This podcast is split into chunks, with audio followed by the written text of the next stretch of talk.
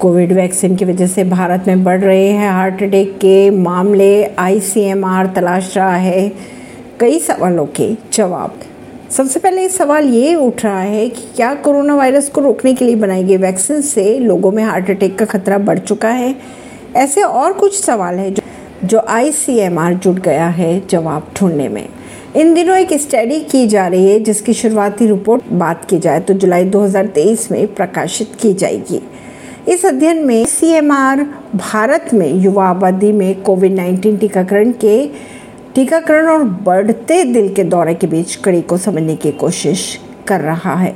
हालाँकि कहा यह जा रहा है कि भारत में वैक्सीन लोगों को लगाई जाने के बाद की अगर बात की जाए तो हार्ट अटैक के मामलों में अचानक से बढ़ोतरी देखी गई। या इन बातों की अगर बात की जाए तो आईसीएमआर एक स्टडी कर रहा है। शुरुआती जो रिपोर्ट आएगी, वो आएगी जुलाई 2023 में।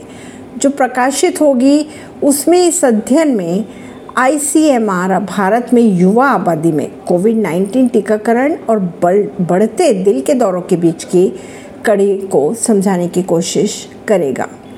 अगर बात करें इस रिपोर्ट की तो इसमें 40 अस्पतालों से जुटाया गया है डेटा। स्वास्थ्य मंत्री की अगर बात माने तो तो उन्होंने माना कि कोरोना के बाद दिल के दौरों की वजह से होने वाली मौतों की संख्या में बढ़ोतरी तो हुई है। और उन्होंने भी कहा था कि इस पर चर्चा भी की गई और आईसीएमआर इस मामले में स्टडी कर रहा है। ऐसी ही खबरों को जानने के लिए जुड़े रहिए जनता से रिश्ता पॉडकास्ट से, परवीन दिल्ली से।